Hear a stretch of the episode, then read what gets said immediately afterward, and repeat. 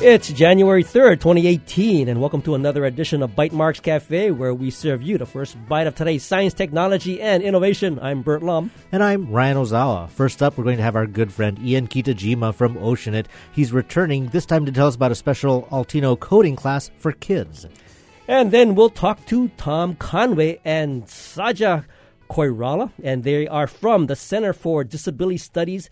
And we'll talk about assistive technologies and efforts to ensure information and tools are accessible to everyone. But as mentioned, first up, let's welcome Ian Kitajima from Oceanit, who's back on the show to tell us about this Altino class. Welcome back, Ian. Thank you, guys. It was good to good see to you at the HTDC Holiday Tech Fair. Yes. Lots of uh, candidates, lots of local tech companies hiring. Yeah, I think it was the biggest one. Biggest yet. one, yeah. I think it was one of the biggest ones we've seen in a long time. Yeah, and you know there were so many people that I ended up talking so much that I got my sore, my throat sore. But but there were a lot of people at your booth, right? I mean, well, there's tons of people at your booth too. Well, well, that's know. because of my good looks. But I mean, okay. you know, oh, was that Ryan's good looks? Oh yeah, yeah, yeah. Ryan was. So let's get to this Altino class. Now we've featured the Altino coding platform before. Yep. It's great for kids or kids at heart. It's little robotic cars like right. that you can you would imagine a kind of a yep. blown up blinky Hot Wheel maybe, but you can use a specific language and get the car to do things and perform certain tasks, correct? Right, correct. So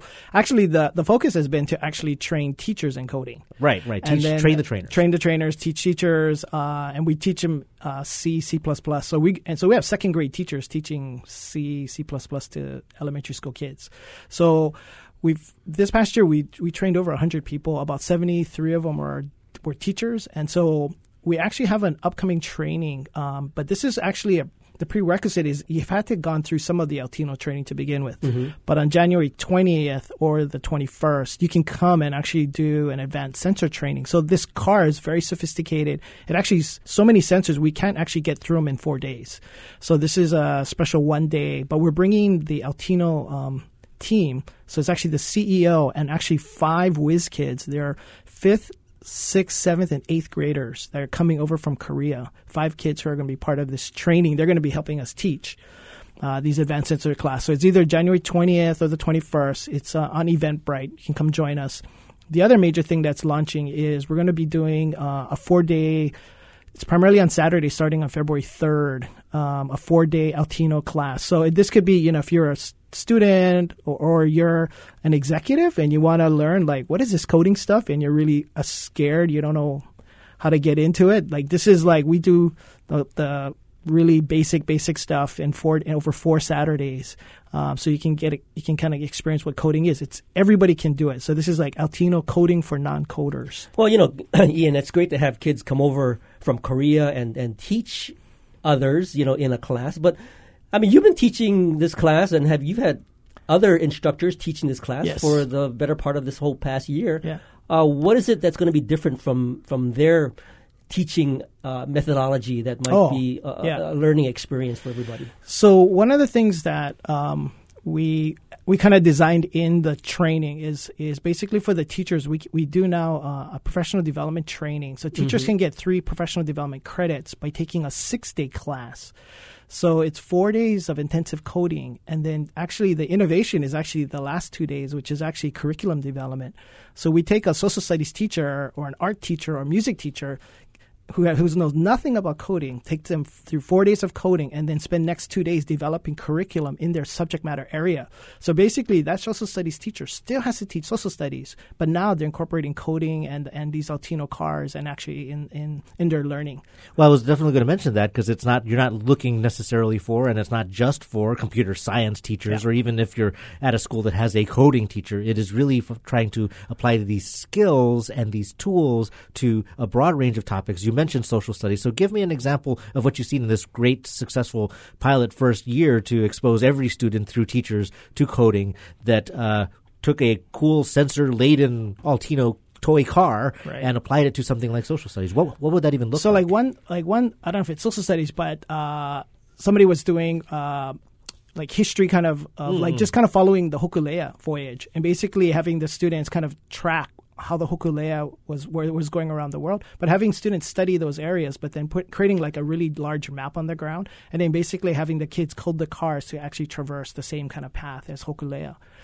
And you can imagine like these cars too. You could actually create a, a body of a canoe and actually put it on top of these cars and, and actually have it navigate as well. There's all these sensors, so you can even do autonomous driving with them. Mm-hmm. So, how long are the, uh, the the team from from Korea going to be in town? So they're actually going to be here. Uh, they arrive on the Friday, the 19th. They'll do two training sessions. One either on the 20th, or you could come on the 21st. Then we're potentially maybe going to Molokai Mm-hmm. uh, to visit the robotics team there with uh, Kamehameha Schools. Uh, on the 23rd, we'll actually visit Kamehameha Schools uh, and, and some other folks, and then host a reception at Oceanit that evening. For And I can. I can certainly see the opportunity for people in Hawaii to interact and learn from these students and the CEO of Altino coming from Korea. But I would imagine that there's a great opportunity for these students, these sixth, seventh, and eighth graders coming from Korea to learn something from us. Yes, absolutely. Uh, one of the most exciting for them, they're really excited about visiting Kamehameha Schools, which is actually our our title sponsor, the, the folks who really had some faith in us and actually said, let's let's try and do this stuff. So so we're partnered with Kamehameha Schools, and so the students are ex- very excited, and, and actually we'll be staying up at the Kapalama campus. Uh, during this time, so we're really grateful for to Kamehameha Schools for all of their support, and in bringing the cultural piece uh, as well. And so we'll also work with the uh, coding students of Kamehameha Schools as well. Well, you mentioned that this event or these this, these one day sessions, either the 20th or the 21st, are really for people who've already gone through the program and have some experience with Altino. Yes. But you also mentioned that there will be a broader open event in February. Uh, if somebody Yes. listening is interested in Altino, and again, you could be a company executive, you could be a student who's interested in coding, and you could be a teacher of any subject, where can they go to find more information to learn more about Altino? Well, they can go to the Bytemarks Cafe website, but they can also go to Oceanit. Uh, and also, if you go to Eventbrite uh, and you search just for Altino, there a bunch of things will pop up, including a learning lunches. We're, we're going to be hosting some learning lunches uh, um, starting this month for the next five months. So you can come over, just learn about over lunchtime what this Altino stuff is, and then also sign up for any of these classes that are coming up. Sounds good. So you're really going to kick off to 2018 with uh, a lot of Al- Altino and classes and Yeah, we're super busy. Oh, and then we're planning good. out the, the trainings for the summertime again uh, as well for the teachers. Well, we'll put those links up for sure and send Yeah, those out. Very good. Well, thanks, Ian, for joining us. Thanks, guys. And of course, we'll take a short break. And when we return, we'll be joined by Tom Conway and Saja Koirala. And of course, they're here to tell us about assistive technologies and, of course, website accessibility. This is Bytemarks Cafe. Support for Bytemarks Cafe comes from the HPR Local Talk Show Fund, which helps Hawaii Public Radio sustain and grow its locally produced talk show programming. Mahalo to contributors Bush Consulting, Sacred Hearts Academy, and Urgent Care Hawaii. We live in Hakalau, which is a tiny little village 16 miles north of Hilo. And there's absolutely, we don't have high speed anything. There's no cable TV. So, uh, radio is our lifeline. We absolutely live for HPR. We listen throughout the day without fail. Member supported Hawaii Public Radio. Radio with vision. Listen and see. Welcome back to Bytemarks Cafe. Now joining us are Tom Conway and Saja Koirala. And of course, Tom is the director of the Center on Disability Studies Media Center Thank you. over at the University of Hawaii at Manoa. Meanwhile, Saja is a University of Hawaii graduate student and enthusiastic user of assistive technology. She is also vision impaired. And of course, how has the web become more accessible? We want to welcome you both to Bytemarks Cafe. Thank you. Thank you very much for inviting us. Um, we are championing accessibility for the websites, and we uh, work on different various apps. We want to make sure that everybody's able to access information, whether it's on an app, app or through your phone. So it's uh, really critical for companies and institutions, anyone wanting to get information out on the web, to have it accessible so a greater number of people can, you know, interact with your information. Well, it's great to have you here. I should mention that the company I work for, Hawaii Information Service, has worked with the Center on Disability Studies Media Center because we work in real estate. Real, realtors have websites, and they are also covered by requirements as well as the business interest of having information accessible to all users. Now, a lot of people are excited about the web. They think the web makes information available everywhere, but we all probably remember the dark days of, for example, Flash-based websites, right? Which was a weird kind of presentation technology that wasn't accessible even to people uh, with uh, the most modern computers sometimes. So accessibility isn't always guaranteed just because there's technology involved. That, that's correct. Uh, that's a good point because a lot you can't just look at a website or look at an app or interact it and know that it's actually accessible to everyone. Um, primarily, uh, when you're testing it, we use different types of assistive technologies. Um, someone like Saja or someone who's uh, blind or seeing impaired will typically use what they call as a screen reader. So it's reading everything that's on on the page. Um, and you have to have the the content set up correctly, though. It has to be made so that um, the screen reader can actually read it intelligently, can go through it, um, navigate it correctly. Um, but all the images have some sort of what they call alternative text attached to it. Uh, another good uh, example is um, captioned videos. Uh, you probably have all seen videos and you've seen words at the bottom of it. Those mm-hmm. that's called closed captioning. Um, closed captioning just means you can turn it on and off. Um, these are actually all requirements under Section 508 of the 1973 Rehabilitation Act. So they are requirements. Um, you are supposed to have your content accessible if you're, um, you know, outputting information to the general public. Now, Tom, you know we've uh, actually you've been doing this for quite a while, and we, know because we've actually had you on the show. Some, some, I think it's what six years ago now, uh, like in 2012. Uh, you know, and, and as Ryan brought up, I mean, the web has really kind of changed. There's there's a lot more things that are happening when you go to a particular website. And back in 2012, you know, for the most part, I mean, it was pretty much what you saw. You had pictures, you had text, you had you know maybe some audio. But now with all the things coming in and out of a, uh, a website, how do you address some of these accessibility issues, especially for the vision impaired? Well, um, for, fortunately, there are guidelines that were developed by what we call the World Wide Web Consortium, or W3C. They've set up guidelines, international ones, for people to follow to make sure that all of their content can be used by a larger audience.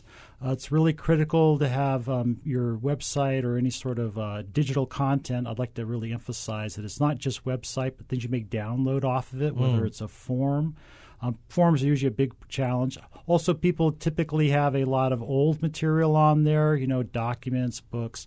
Um, these things are also required to be accessible. So, going through it, um, we, we, where I work at at the media center, you know, we follow strictly follow the WC3 guidelines to make sure that things are accessible and will be uh, available to everyone who wants to access. Well, I definitely want to talk a little bit more about those specific guidelines and where they're headed with some changes coming up. But Saja, let's could you give us a uh, description of maybe what the experience is for someone like you using a screen reader. I know that uh, when we run tests at our company, when you say images need to be labeled, that means don't label an image image because the word just if you get to a web page and it just says image image image button button image right, it's not right, really right. helpful so uh, let's say you're visiting a local bank well, what's that experience like so uh, I use a screen reader software, and like you guys have been saying, screen reader software actually reads the content uh, on on the on the web. So there are different kinds of screen reader software. I use a one called JAWS, J A W S, and it's a pretty good uh, screen reader software. Uh, speaking of a particular like the banking, I don't really do online banking, but uh, when I go on uh, websites, I would first, let's say, I would probably go through the home page and there are different keyboard commands that I rely on because I can't use a cursor. Uh, I rely on different keyboard commands to uh, find out what links are on the website. Uh, how can I? And there are different ways to uh, make the process faster, like structured heading, which I'm sure uh, Dr. Conway will talk about in a little bit. That's something uh, that's a requirement of WCAG, and many, many, many websites still today don't have that. So what scre- uh, what structured headings do is that it actually uh, makes the process of navigating the uh, the website faster. Uh, so screen reader software has changed a lot. Uh, and has gotten better for the most part, but there is still a lot of work that needs to be done. And uh, something that I use on a regular basis is I am a um, graduate student so i and i have taken a lot of classes online uh, so i rely on different uh, uh, platform like let's say uh, UH uses Laulima, mm-hmm. uh, yep. and then uh, Canvas is another another academic uh, another platform that I has I have used for my classes, and uh, some of my professors have used Blackboard, Zoom. These websites are for the most part accessible, but uh, there are work that still needs to be done, and then. Uh, something, one real change that I have noticed is on Facebook. I use Facebook a lot.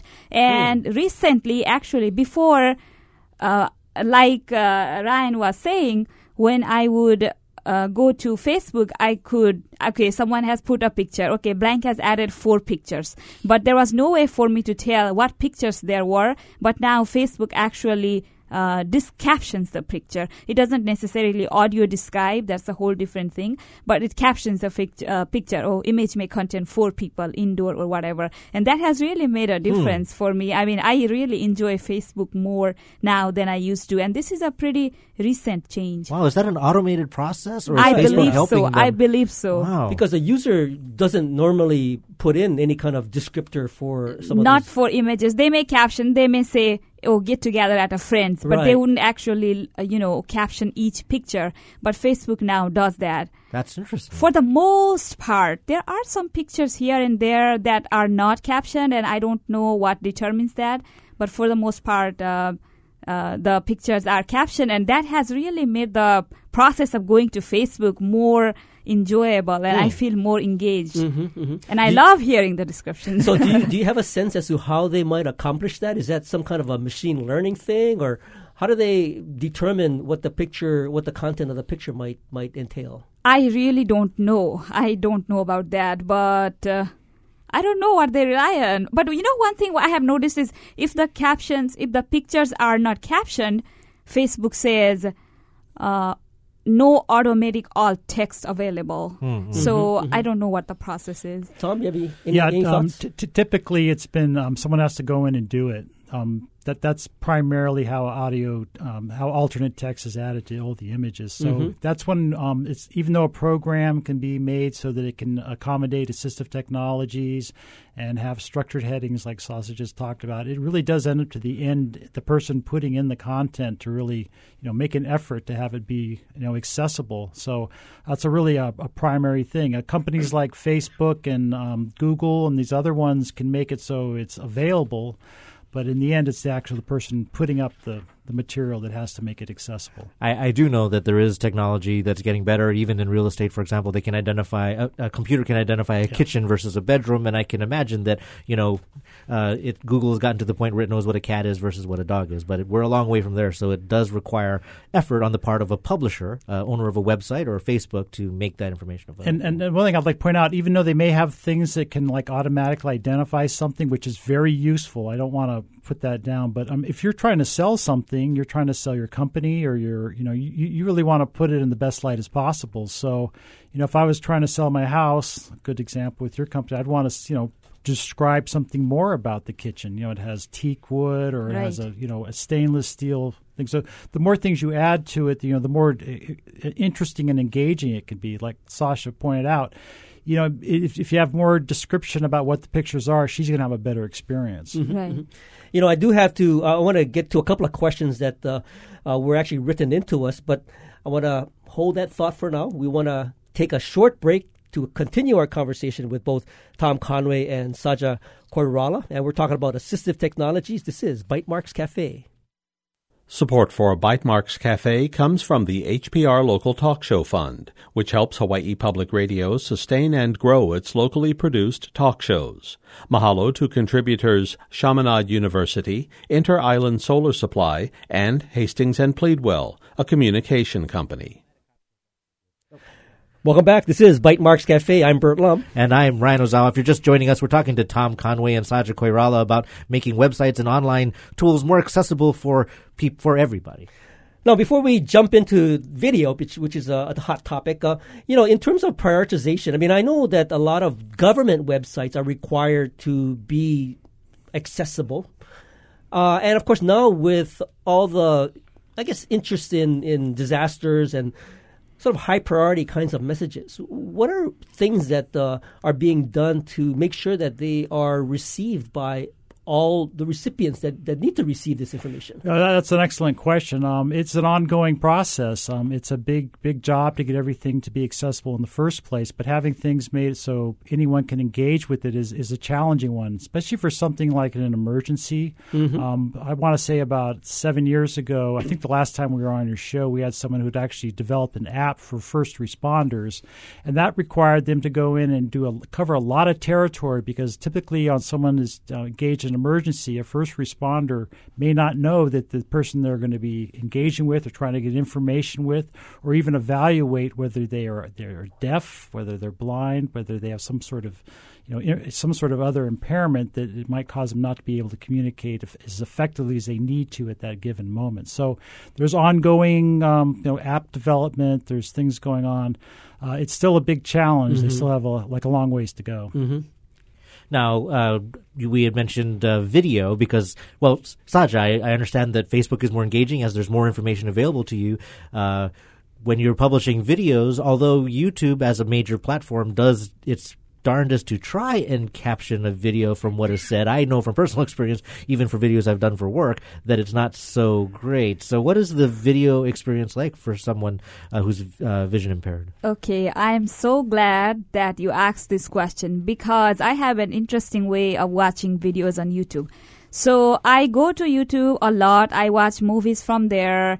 Uh, I I watch shows from back home on YouTube. But what I do is that now videos have videos in them, right? So it has audios, but it also has visuals that I'm missing because the videos, for the most part, are not audio described. So what I do is I um, forward, I forward, forward, forward until I hear voices. And when the music starts playing, then I again forward, forward, forward until I start hearing voices. So whatever is being shown on visuals, I am missing them. Now, if I'm watching a show, for example, you know, and people, if I'm watching a movie, for example, I, again, I, I start this movie and mm then I forward, forward, forward until I hear the voice. and then I, you know, and if if the music starts playing again, although I know things are being done while the music is playing, maybe they are crying, whatever it may be, I, I have no access right, to that. Right. Mm-hmm, That's how mm-hmm. I watch movies. Mm-hmm. Do uh, you? I mean, so Tom mentioned closed captioning. That is something that that a video publisher can do to provide not just the the the text of what is said, but a description of what is happening. Is that something that you encounter at, at, all, or it sounds like you just don't even expect or look for something like that? I don't even expect to look for something like that, and I don't know if the experience would be equivalent to me because mm. because when I'm watching a video, I'm really listening to a video, so. I don't know if I would have to pause the video to listen to the closed captioning. If I did that, then it would be no different than just reading text for nice. me.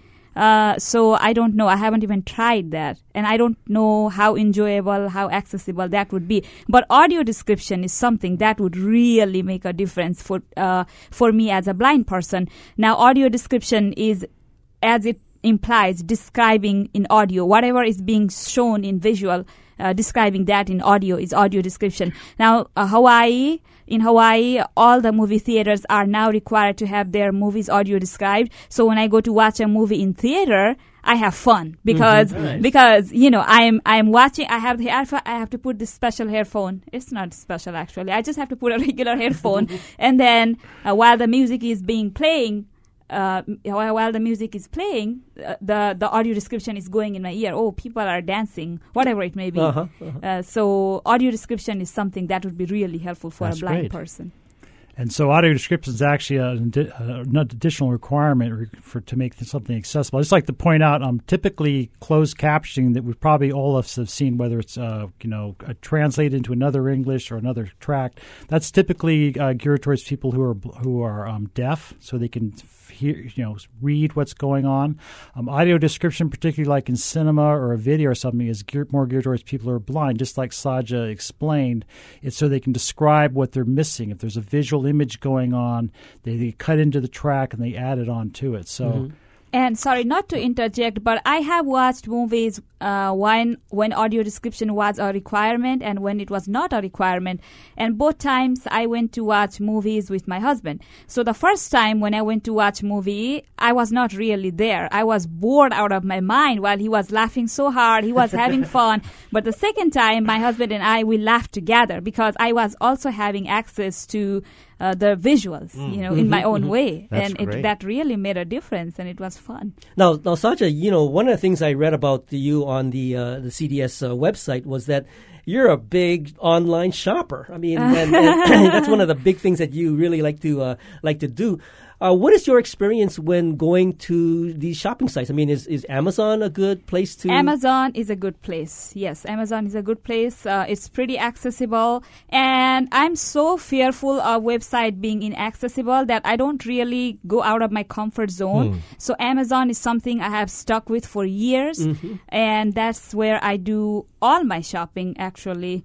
And there is a Nepali store. That's where I'm from. So uh, uh, that website of that Nepali store is also pretty accessible. So those are really two websites that I shop, and Amazon is a good one. It's mm-hmm. pretty So- accessible. That's a great insight because if you have created a website that is accessible, you will find a audience there that just can come to trust that you have that information. I mean, a government should have that, Right. but as a private business, it might be something that is a business advantage. We only have a couple of minutes, but Tom, you did mention that the regulations that guide these requirements is also changing. What's coming up? Yeah, there's a new regula- uh, There's an addition. They amend them every once in a while. A new one's coming up in two weeks on Section 508, and audio description um, is one of the added elements to it.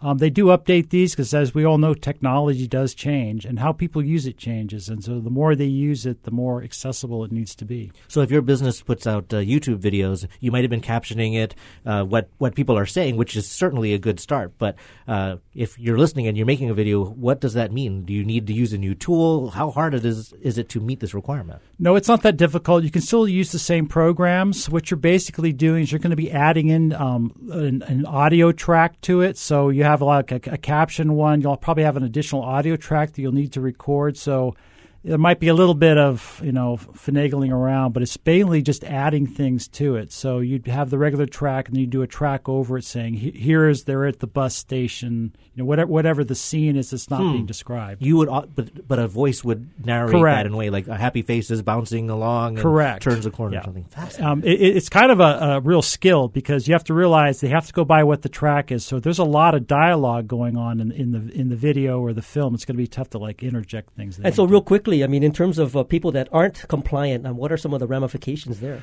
Um, there are legal ram- ramifications. Um, you can get sued. Um, it is, you know, you do have a public entity there. You are required to have this uh, content accessible.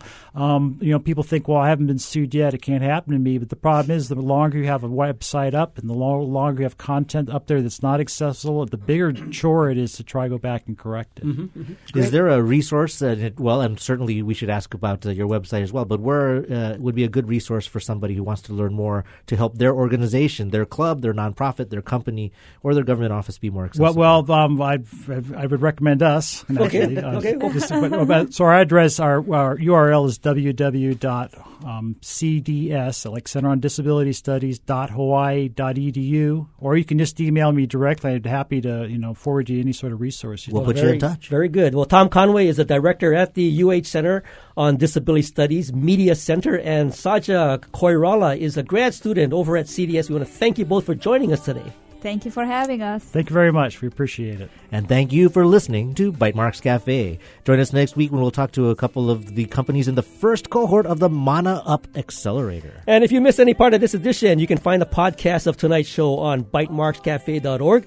If you have any comments or suggestions, feel free to email us at feedback at bytemarks.org. You can also find us on Twitter. I'm at bytemarks. And you can follow me at Hawaii. Our engineer is David Chong, and you can catch us here every Wednesday on HPR1. Stay safe, and of course, we'll see you next week on another edition of Bytemarks Cafe. wish to worry